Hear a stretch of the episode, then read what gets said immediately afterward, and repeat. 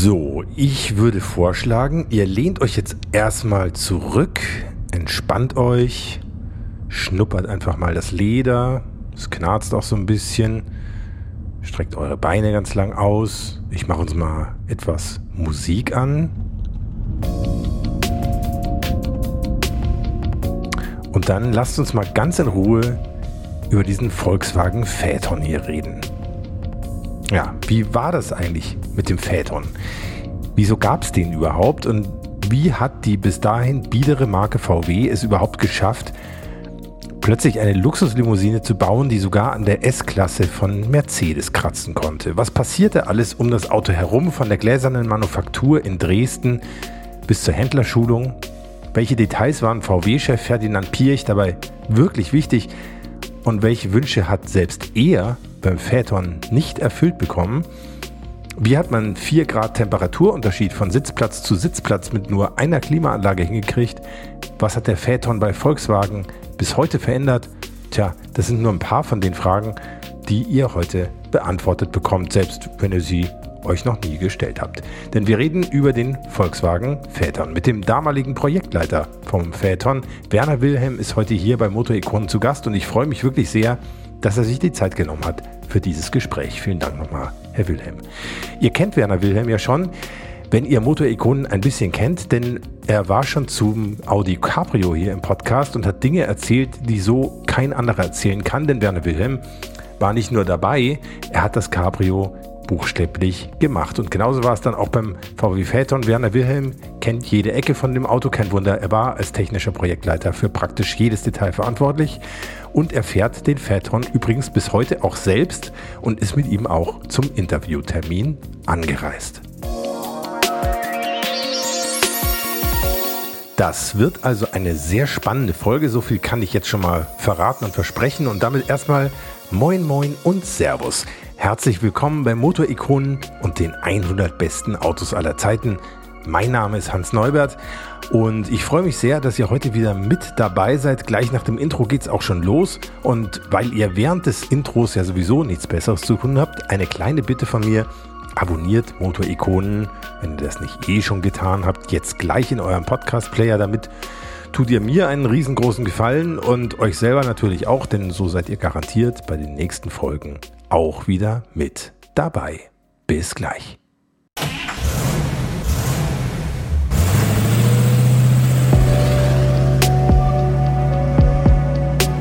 Hier kommt Motorikonen. Die 100 besten Autos aller Zeiten. Der Podcast mit Hans Neubert und seinen Gästen.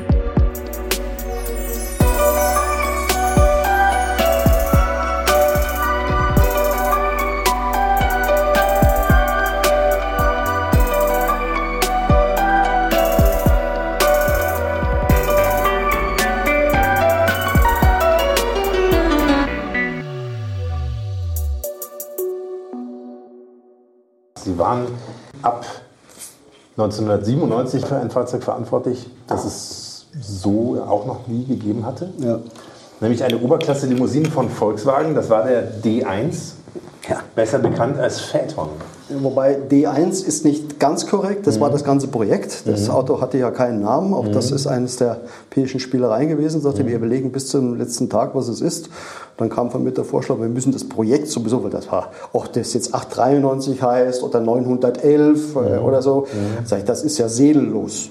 Ja, ein Kind braucht einen Namen, das ist die D-Klasse, es ist das erste Auto D1. Ja. Und dieser, daraus haben wir einen Nimbus entwickelt. Mhm. Hinterher war ja das, das war die Elite-Truppe, das war das andere, das war das Bessere, das war das oben drüber. Das war ein Teil der Idee. Mhm. Dieses Projekt D1 mit der D1-Entwicklungshalle. Mhm. Gab ja eine eigene. Also gab es eine eigene Entwicklungshalle dafür. Ja. Ja, erstmal vielleicht noch einen Schritt zurück. Was ja. steckte dahinter? Was war das Kalkül von, von Piech?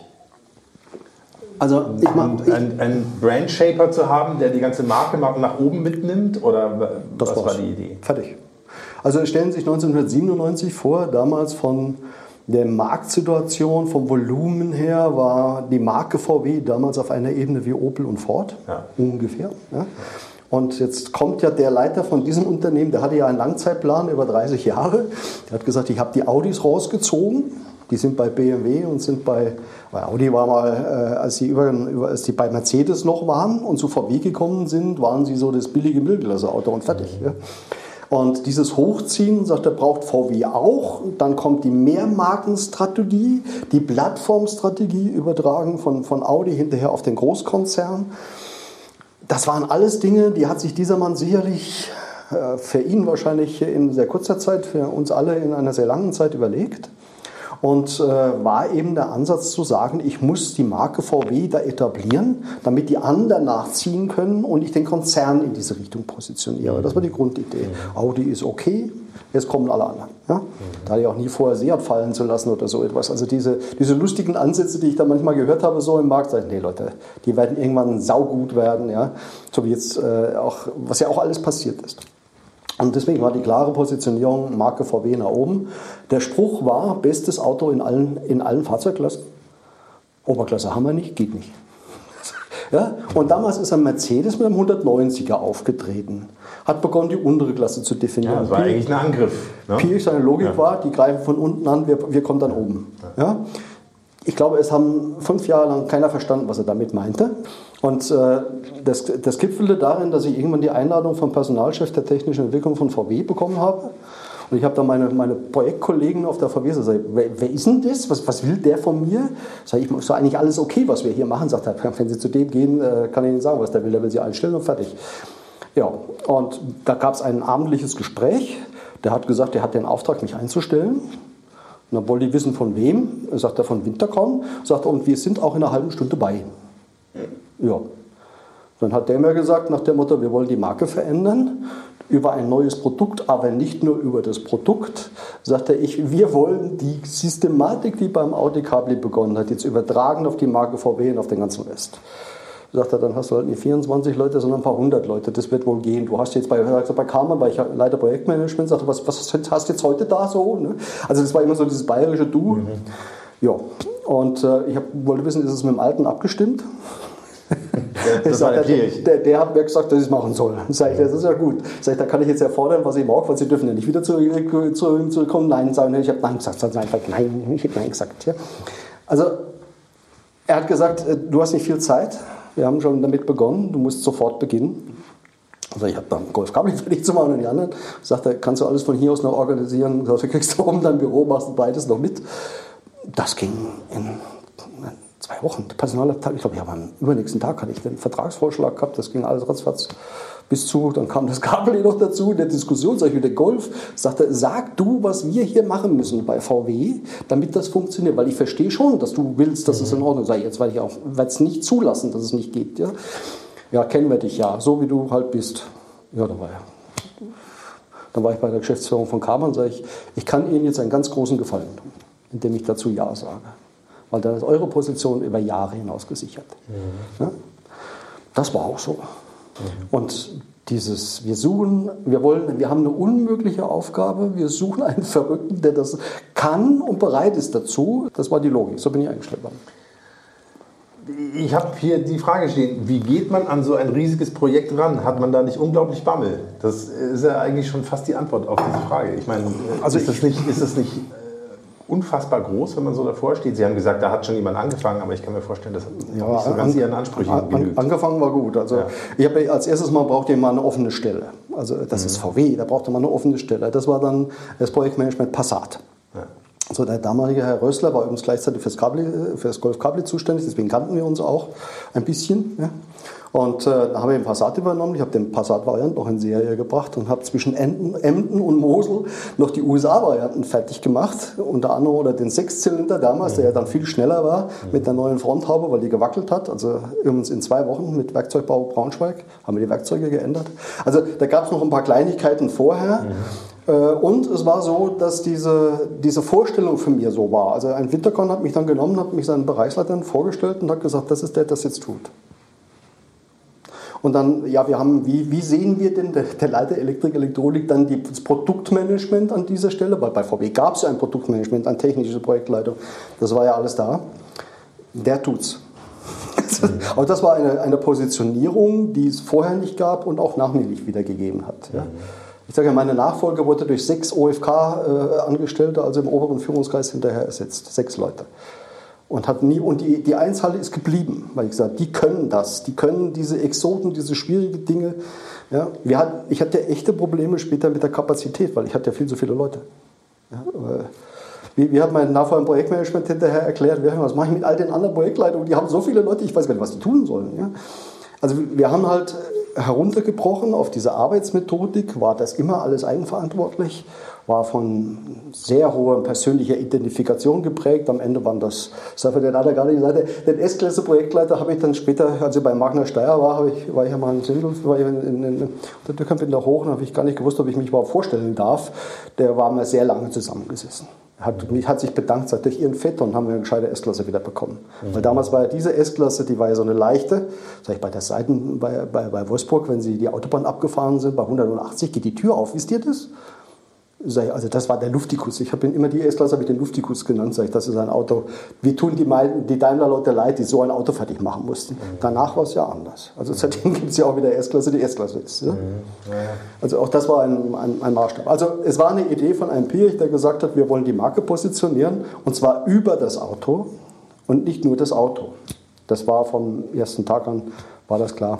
Aber es war eine wahnsinnig komplexe Aufgabe. Ne? Also ein komplett neues Modell von Anfang an mit einem W12-Zylinder, den es so vorher nicht gab, mit unheimlich vielen technischen Finessen. Das war alles neu. Also und dann noch eine gläserne Manufaktur in Dresden, das kam ja noch dann oben drauf. Es gab drei Sachen. Also das erste war mal die, die Fragestellung, wie, wie, bringt man das auch rüber? Mhm. Ich glaube, wenn man sich endkundenorientiert mhm. aufbaut, organisatorisch, ist das immer richtig. Mhm. Ich habe gesagt, wie bringe ich denn einem Endkunden bei, warum wir das überhaupt tun?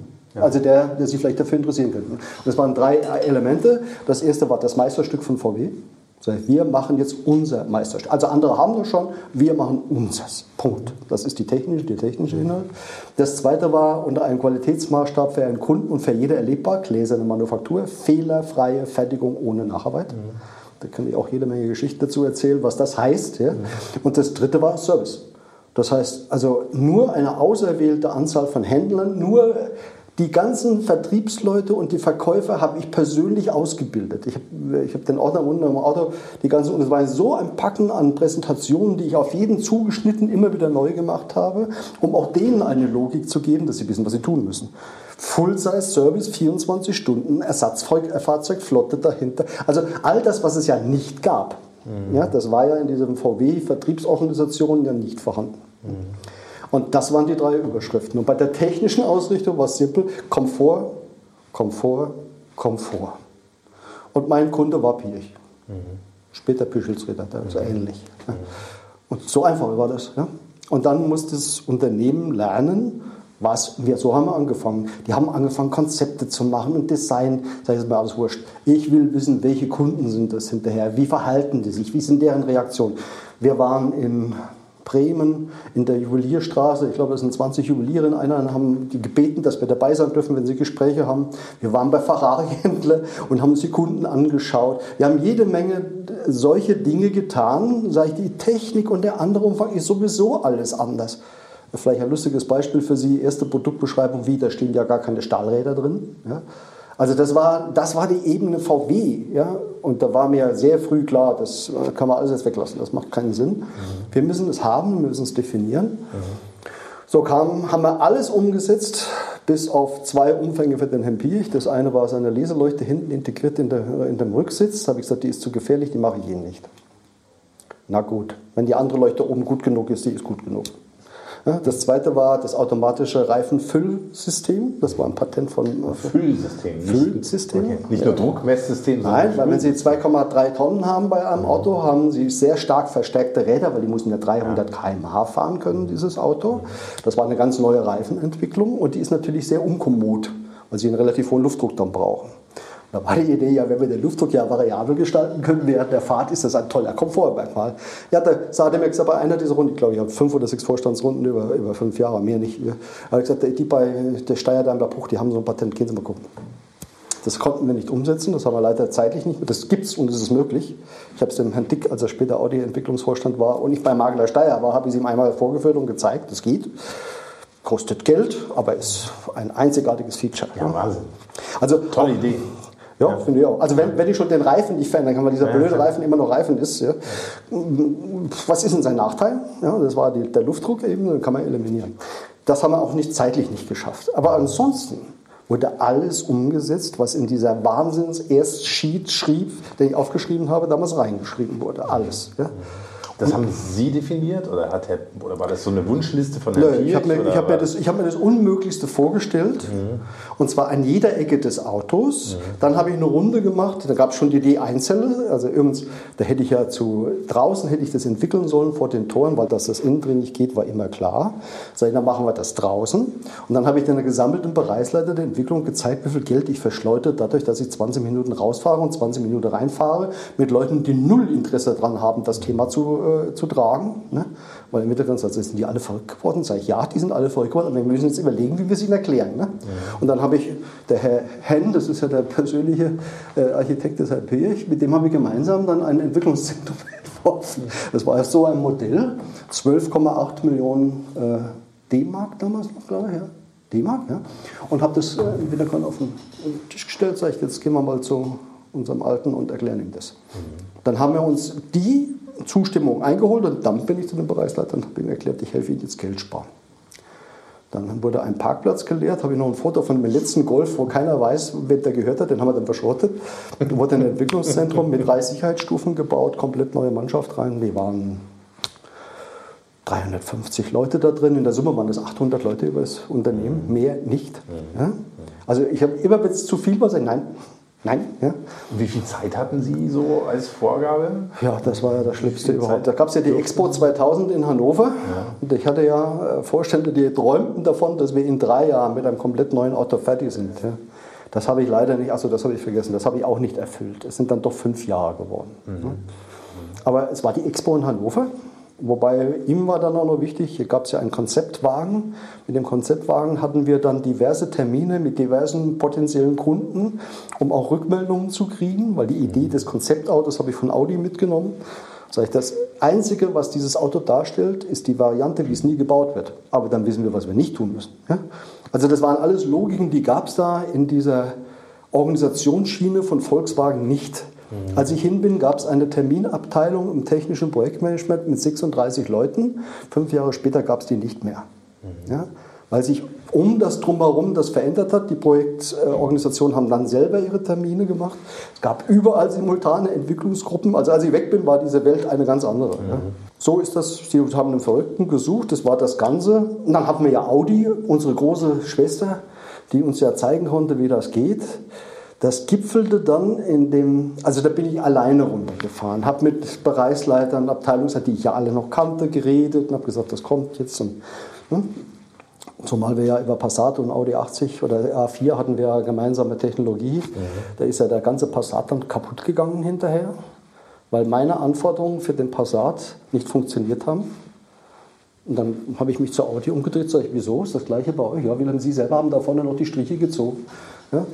Sag ich, ja, und das hält nicht, wenn ich dann die fünf Schweißpunkte entferne? Nein, dann habt ihr schlecht entwickelt. Ja, mein Passat hält das aus. Daraufhin gab es dann nochmal eine Überarbeitung der Plattform. Ne?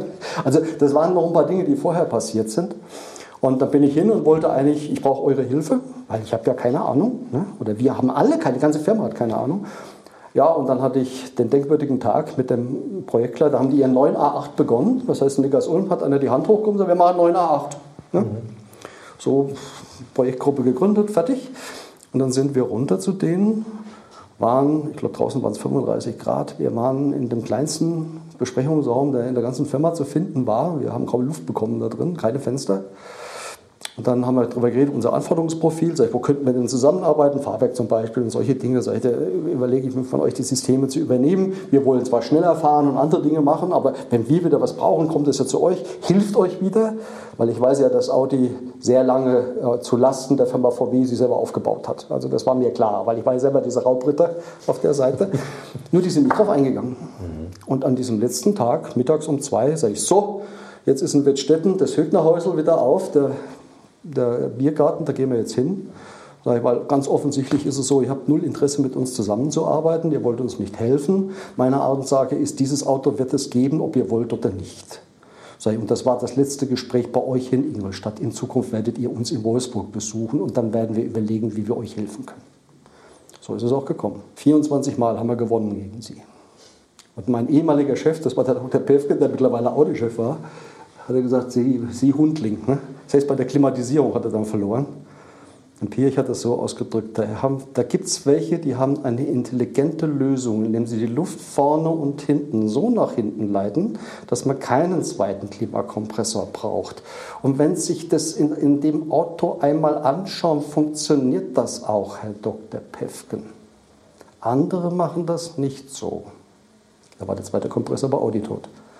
Wir durften dann bei uns das übernehmen, weil wir haben einen Akustikteppich gebaut dieser Akustikteppich war auch stark wärmeisoliert. Also lauter so Zeug, was es vorher nicht gab. Dadurch kriegen Sie ja eine Vier-Zonen-Klimatisierung gut hin und bis zu 4 Grad Unterschied pro Sitzposition. Und da könnten Sie den Kopf, sitzen Sie hinten rechts, dann gehen Sie mit dem Kopf nach hinten links und haben Sie eine andere Temperatur im Kopf.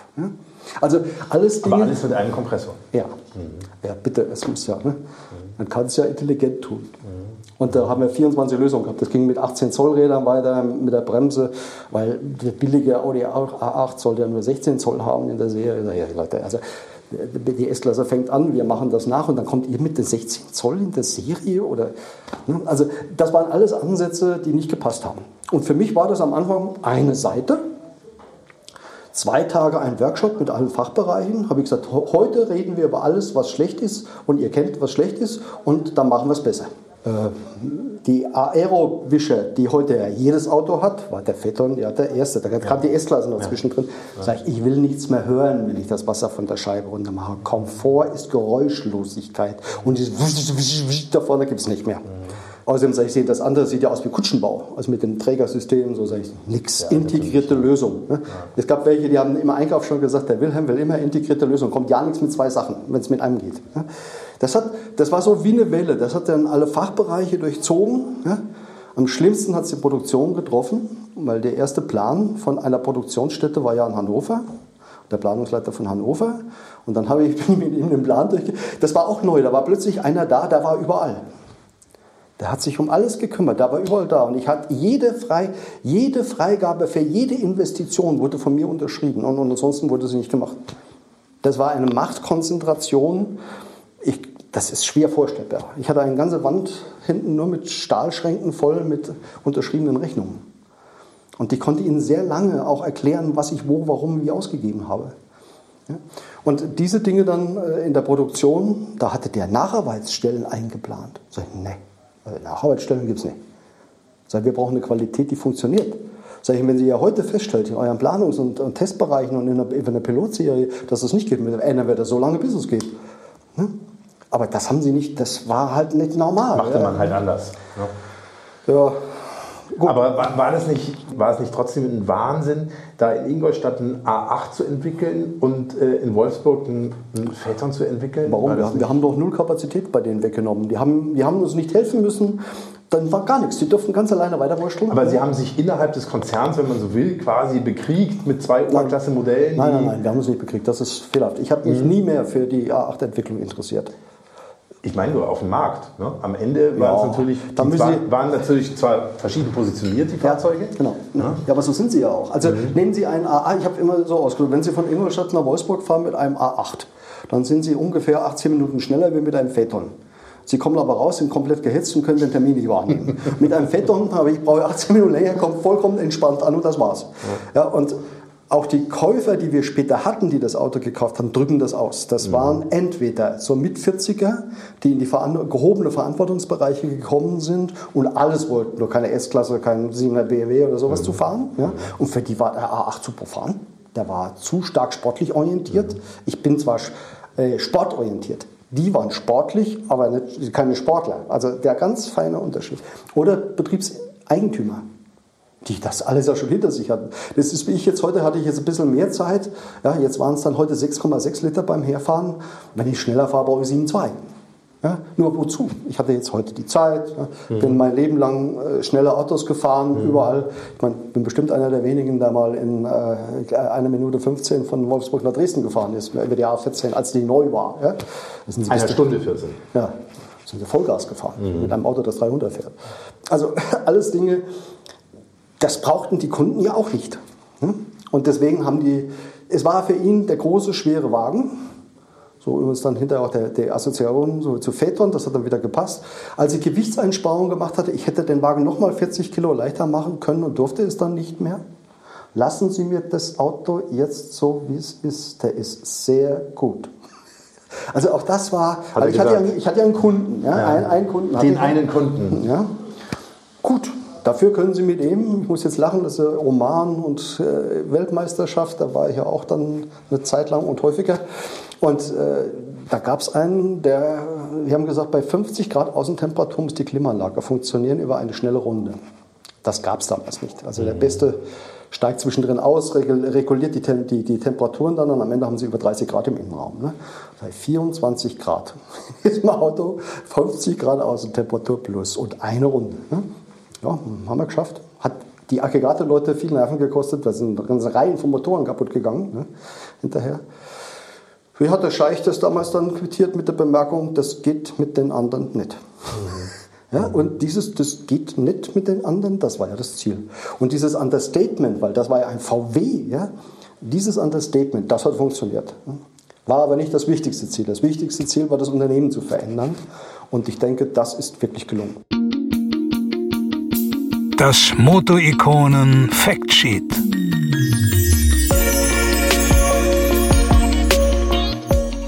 Ja, bevor wir hier über den Phaeton sprechen, müssen wir, glaube ich, kurz auch den Mann erwähnen, ohne den der Phaeton undenkbar gewesen wäre. Ferdinand Piech. Nach sehr erfolgreichen Stationen bei Porsche und bei Audi, nach dem Porsche 917, Audi 5-Zylindern, dem Quattro-Antrieb und TDI-Motoren wurde er 1993 Vorstandsvorsitzender der Volkswagen AG. Er brachte den Konzern zurück in die Gewinnzone zusammen mit einem gewissen, später hoch umstrittenen Herrn Lopez Piech drehte die maue Qualität von Volkswagen endlich rauf, wurde als Fugenferdel bekannt und ging dann auf Einkaufstour. Bentley, Bugatti, Lamborghini wurden Teile des Konzerns. Und 2002 brachte er den VW Phaeton, die Luxuslimousine von Volkswagen, ein Widerspruch in sich sozusagen, die gegen S-Klasse, 7er BMW, Audi A8 und naja, vielleicht noch den Jaguar XJ antreten sollte. Vorangegangen war die Studie Konzept D. Die stand schon auf der IAA 1999, hatte aber noch ein Schrägheck. Der Serienphaeton wurde dann ein klassisches Stufenheck, eine schöne Limousine, erhältlich in einer kurzen und einer langen Version.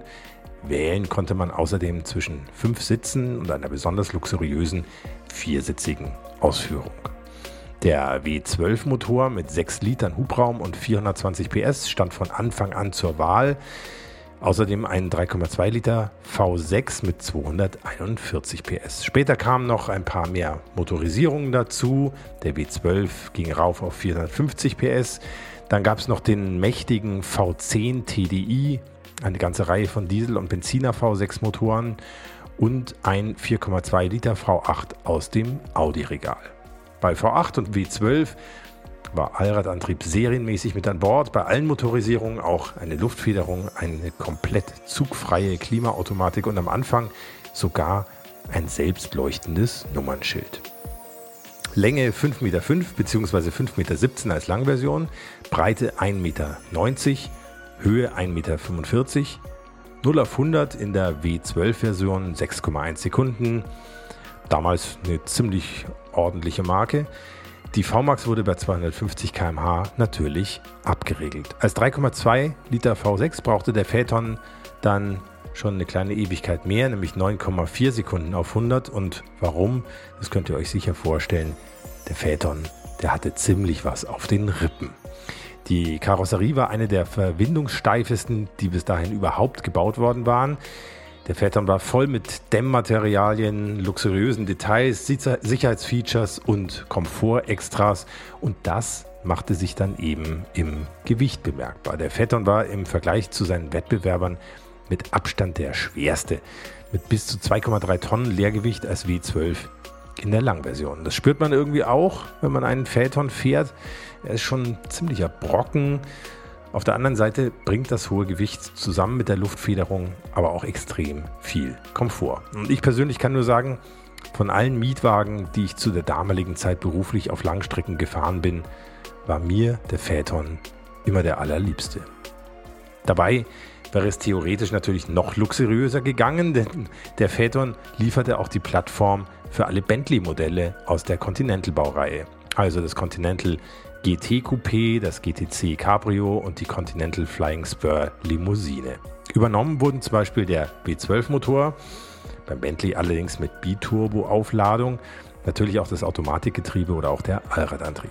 Zeitweise wurde der Continental sogar im gleichen Werk wie der Phaeton entmontiert in der gläsernen Manufaktur in Dresden nämlich. Tja, ein richtiger Markterfolg war der Phaeton nie. Die Zulassungszahlen bei uns in Deutschland waren eher mäßig. Selbst im Rekordjahr 2005 kam er laut KBA, ich habe extra nochmal nachgeschaut, nur auf 3211 Neuzulassungen. Angeblich machte VW mit jedem Phaeton 28.000 Euro Verlust. Keine Ahnung, ob das wirklich stimmt. Immerhin in China wurde er ganz gerne gekauft und auch der Erfolg des Bentley Continental muss natürlich zumindest in Teilen aufs Konto vom Phaeton geschrieben werden, wenn wie sonst hätte man den vergleichsweise günstigen Bentley Continental überhaupt bauen können, wenn es nicht die Plattform vom Phaeton gegeben hätte.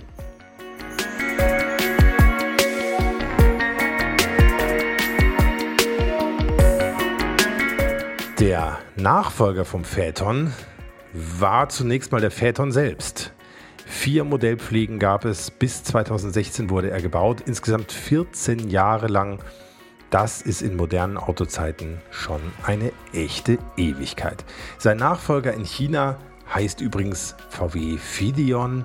Der basiert allerdings auf dem Audi A6 und wird bei uns nicht auf dem Markt angeboten. Der offizielle Nachfolger des Phaeton war bereits fertig entwickelt, kam aber nie auf den Markt da hat man sich dann einfach nicht mehr getraut im VW-Vorstand. Schade eigentlich. Seitdem ist der high-endigste VW, wenn man so will, der Touareg, der sich dank SUV-Boom einfach immer viel besser verkauft hat. So, und wie so ein Phaeton W12 sich anhört, wenn man ihn in der Garage bei offener Motorhaube startet, das hören wir uns jetzt einfach mal an.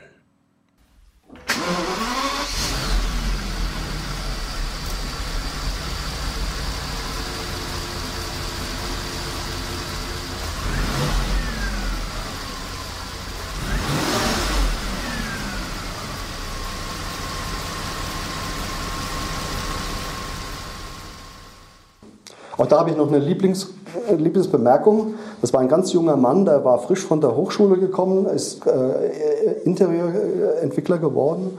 Und wir haben ja Intarsien entwickelt in das Holzapplikationssystem. Also das ist ja dann Rolls-Royce und Bentley-like. Wobei Bentley kam ja dann hinterher und Bentley haben wir ja mitvereinnahmt zu, zu drei Fünftel äh, von Vätern. Und diese Intarsien, der hat das dann gesehen, als sie zum ersten Mal im Auto dargestellt waren. Das sieht bildhübsch aus. Da stand er da und hat geweint mit der Bemerkung, ich hätte niemals in meinem Leben geglaubt, dass ich für so etwas mal verantwortlich bin. Das war ein Polo-Konstrukteur vorher. Mhm. Diese, diese Leute, als, der, als bei Golf plötzlich Probleme aufgetreten waren, beim Nachfolger Golf, und mein Kollege nicht richtig wusste, was mache ich jetzt, der liebe Herr König, ein großer äh, positiver Vertreter von mir bei VW, der hat gesagt, das ist der Richtige. Da. Und äh, sag ich, ich, ich gebe Ihnen 200 Leute.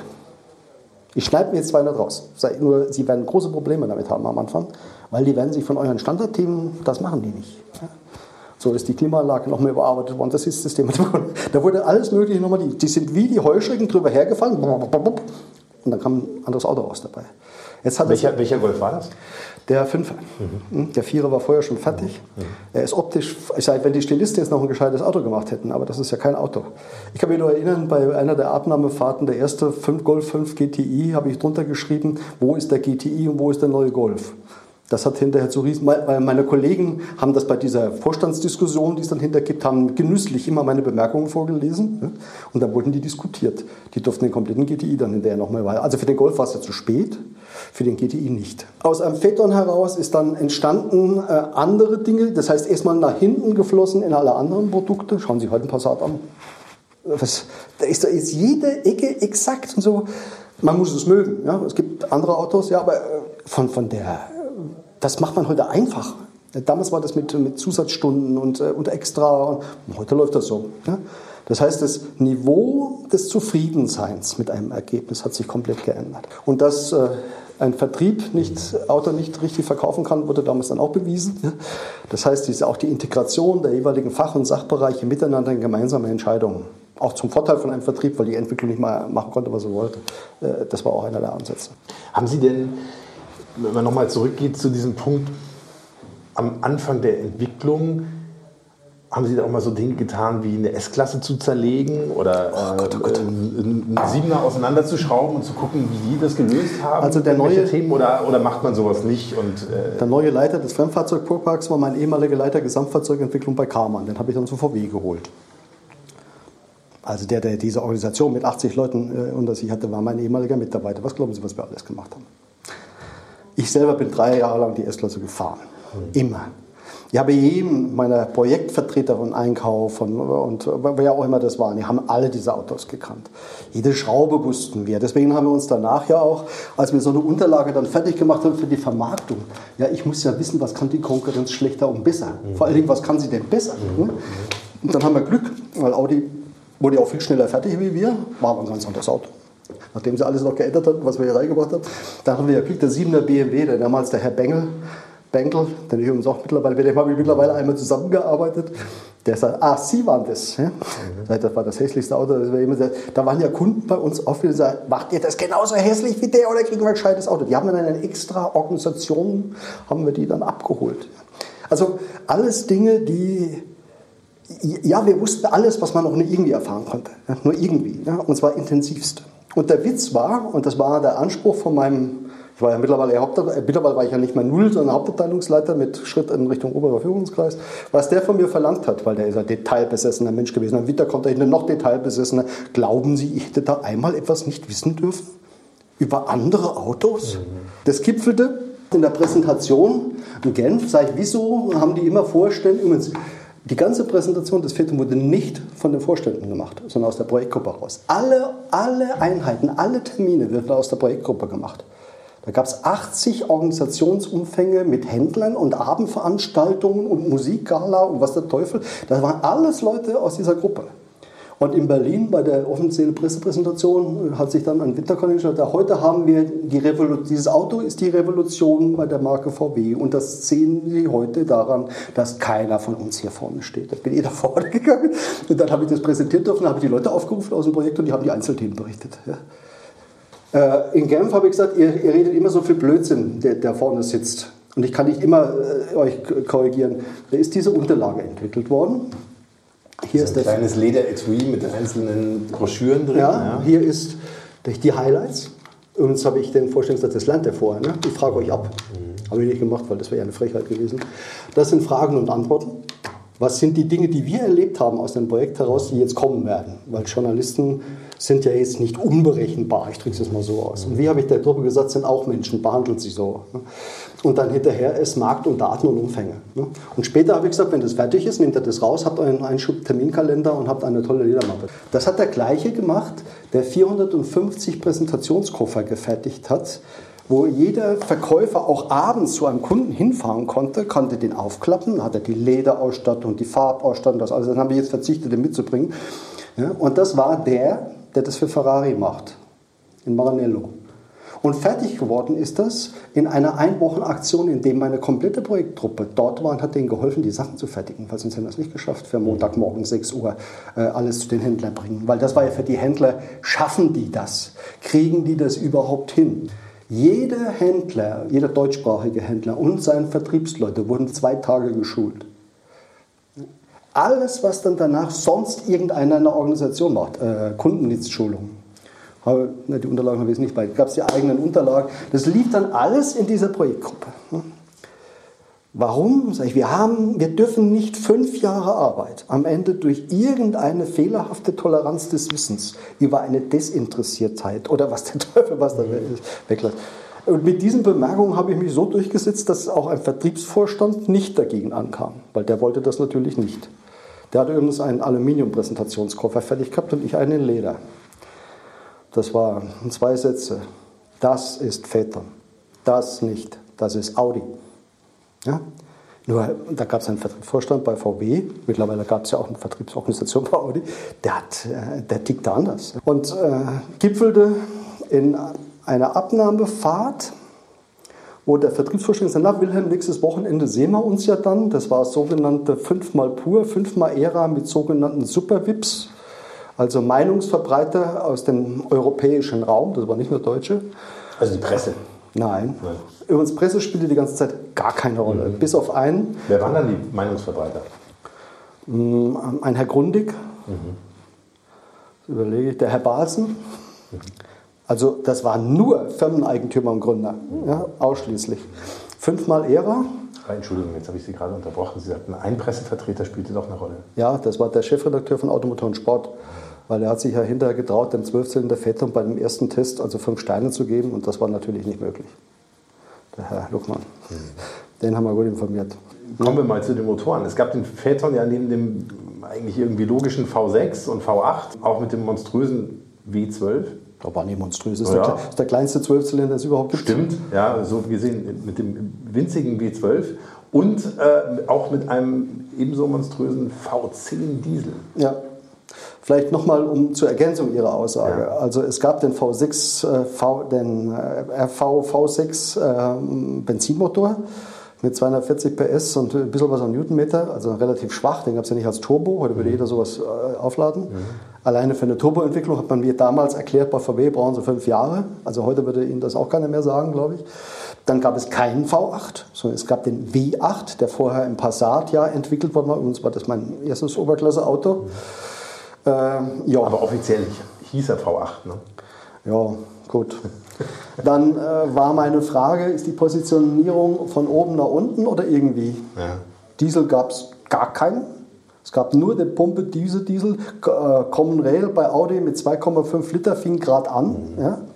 Also es gab auch keinen gescheiten Diesel.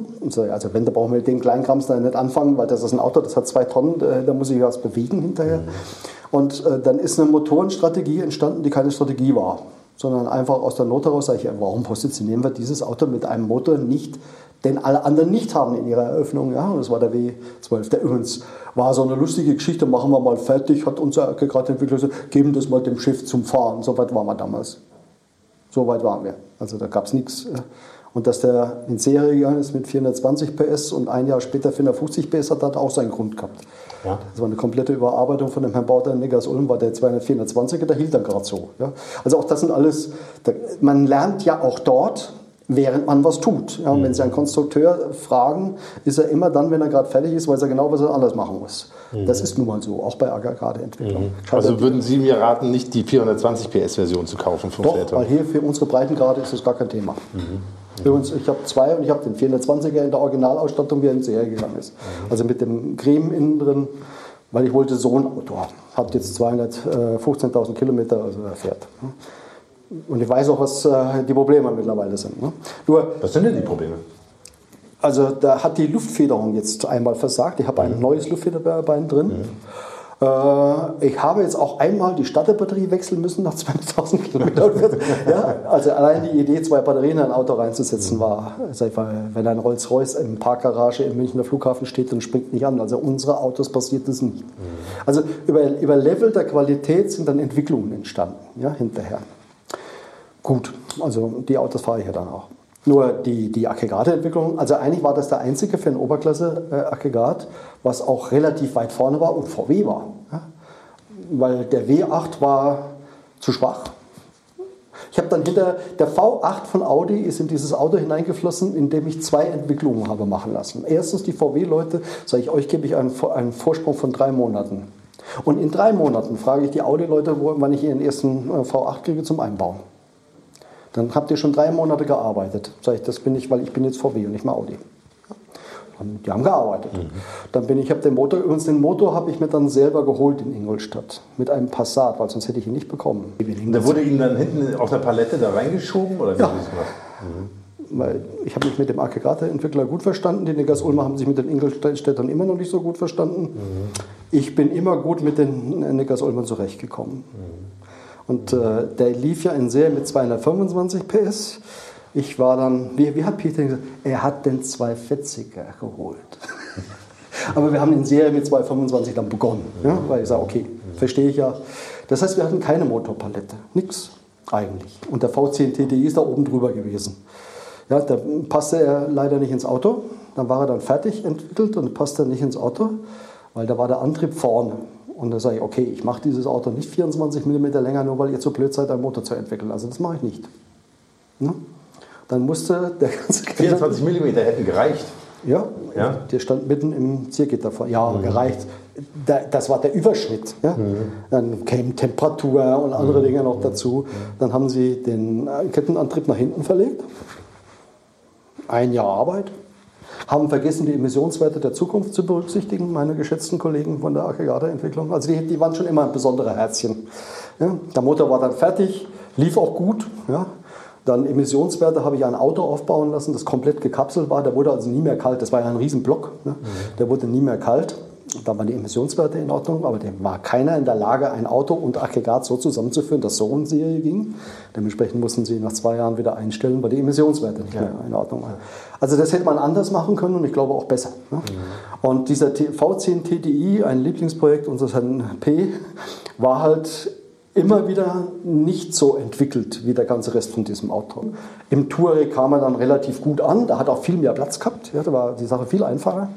Alles Dinge, die eine Rolle gespielt haben. Ich darf nicht vergessen, wir haben nicht nur eine Väterung gemacht, sondern gleichzeitig noch den Touareg, auch ein Auto, das neu war für VW. Mhm. Ja. Heute, als ich hergefahren bin, habe ich das Gefühl, auf Münchner Straßen bin ich das niedrigste Auto überhaupt. Alles andere sind mittlerweile SUVs. Nur, nur noch SUVs. Ja. ja. Also, und der V10, V6 TDI hat sich Audi lange gewehrt. Die wollten ihn einfach nicht hergeben, bis ich ihn gestohlen habe und hinterher. Achso, dann habe ich den 8-Zylinder Benziner bauen lassen von VW, dann, dann doch einen von Audi, den, haben wir dann, den habe ich mit einer Fremdfirma ins Auto reingebracht, nicht mit der Aggregateentwicklung. Ja? Und ich sage, den traue ich nicht. Ja? Und dann habe ich eine Vorstandsfahrt machen lassen. Keiner durfte die Motorhaube öffnen. Und hinterher wollte ich wissen, welchen Motor nehmen wir. Und welcher wurde es? Der V8 von Audi. Mhm. Und das hat zwar meinen ganzen Kollegen dort nicht gefallen, aber sie haben selber zugeben müssen, er ist einfach besser. Die haben zehn Jahre lang an, an so etwas entwickelt ja, und die anderen haben eigentlich einfach neu begonnen. Das ist ein sehr schöner Motor übrigens, also wenn es nicht der Zwölfzylinder sein soll, da war er extrem ausgereift. Ja, und die Getriebeentwicklung haben wir überall verbessert. Und für einen Zwölfzylinder mit 550 Newtonmeter ging nur das fünf Stufen. Automat, alle anderen gingen nicht. Später wurden die, da wurde der, das P80 entwickelt, ich glaube, das sind 15 Zahnräder rausgeflogen, 30 Kilo leichter. Das, das sind alles Dinge, die angeschoben worden sind. Und der V10 TDI hat ein einmaliges, komplett neues Getriebe bekommen für Autos über 750 Newtonmeter. Die gab es nämlich auch nicht. Ja. Heute hat ja jeder jeder Golf hat 350, 400 Newtonmeter. Damals war das gar nicht vorhanden. Da waren das 12 Zylinder und große 18 Ein Drehmomentmonster. Ja. ja. Also die Aggregateentwicklung war halt auch nicht da. Jetzt ist die Aggregateentwicklung von Ingolstadt und von Wolfsburg ist auch nicht unbedingt kompatibel. Das heißt auch, das sind Dinge, die Wobei der positive Lichtblick war der Leiter der Getriebeentwicklung, ein Dr. Schreiber, der später dadurch Karriere gemacht hat. Er hatte übrigens viele Abteilungsleiter damals, die ich gewinnen konnte, mit den Emotionen sich zu verinnerlichen. Die sind fast alle Vorstände geworden hinterher. Also auch das fand ich bemerkenswert. Scholz ist der Letzte, der übrig ist. Schreiber war dann bei den Nutzfahrzeugen Entwicklungschef und war gleichzeitig der Chef von, der Entwicklungschef von Bugatti. Der hatte sehr viel Spaß an Hoch Hochgeschwindigkeitsautos, hat aber gleichzeitig Nutzfahrzeuge entwickelt. Ja, also einer mit seiner sehr breiten Spreizung in dem, was einer tatsächlich denkt. Weil das gab es ja nicht. Also das war ja alles sehr strikt so schemenhaft hintereinander und abgeschottet. Nach Phaeton nicht mehr. Also das war dann keine Frage mehr. Mhm. Ne? Das heißt, alle anderen Entwicklungen, die danach gekommen sind, waren dann auch einfacher. Auch Mark, äh, Markenentwicklung. Äh, Holleweger, der den Supra jetzt dann rausgebracht hat, ist der ehemalige äh, äh, Gesamtfahrzeugleiter von Audi gewesen und hat mir zuletzt wieder vor einer Präsentation gesagt, und in dem da habe ich mich orientiert. Ja? Weil diese, diese Denkstruktur brauchen sie halt, wenn sie Dinge aufbrechen und anders machen wollen. Also auch das hat geklappt als Strategie von einem Herrn Pirch. Ich denke, dass die Leute von VW, mit, da muss man heute mit allem rechnen. Nicht in einem negativen Fall, den wir jetzt alle kennen, sondern auch in den positiven Fällen. Und ich glaube, das war eben ein Teil des Ziels. Ja? Nicht das Auto, sondern die Veränderung. Das war's für heute mit Motorikonen und den 100 besten Autos aller Zeiten.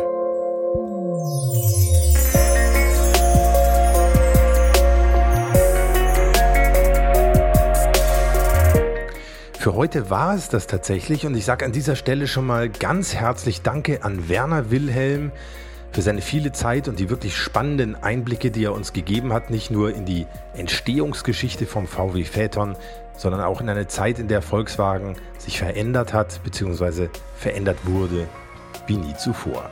Im zweiten Teil werden wir noch darüber sprechen, wie das eigentlich war mit der gläsernen Manufaktur in Dresden und wie sie wirklich entstanden ist Warum der VW Phaeton am Ende doch nicht das Fließheck der ursprünglichen Studie bekommen hat, welcher Designer ihn wirklich gestaltet hat, wie der Innenraum gestaltet und verabschiedet wurde und noch ein paar andere spannende Stories.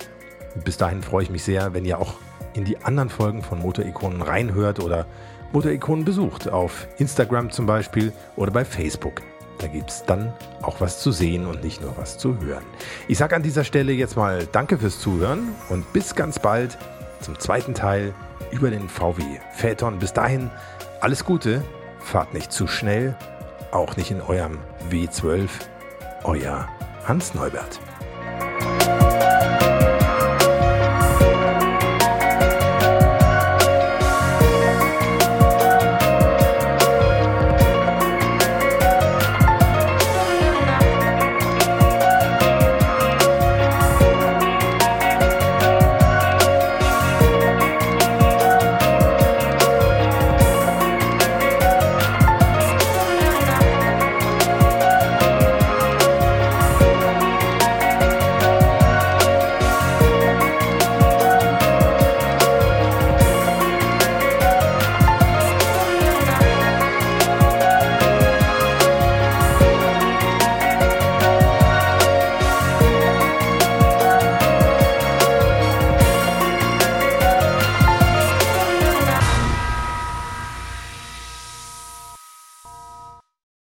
Selbst wenn ihr sie euch noch nie gestellt habt. Denn wir reden über den Volkswagen Phaeton und das Mikro zerrt und irgendwas stimmt hier nicht. Okay. Es war einfach zu doll aufgedreht und wir müssen das Ganze nochmal machen.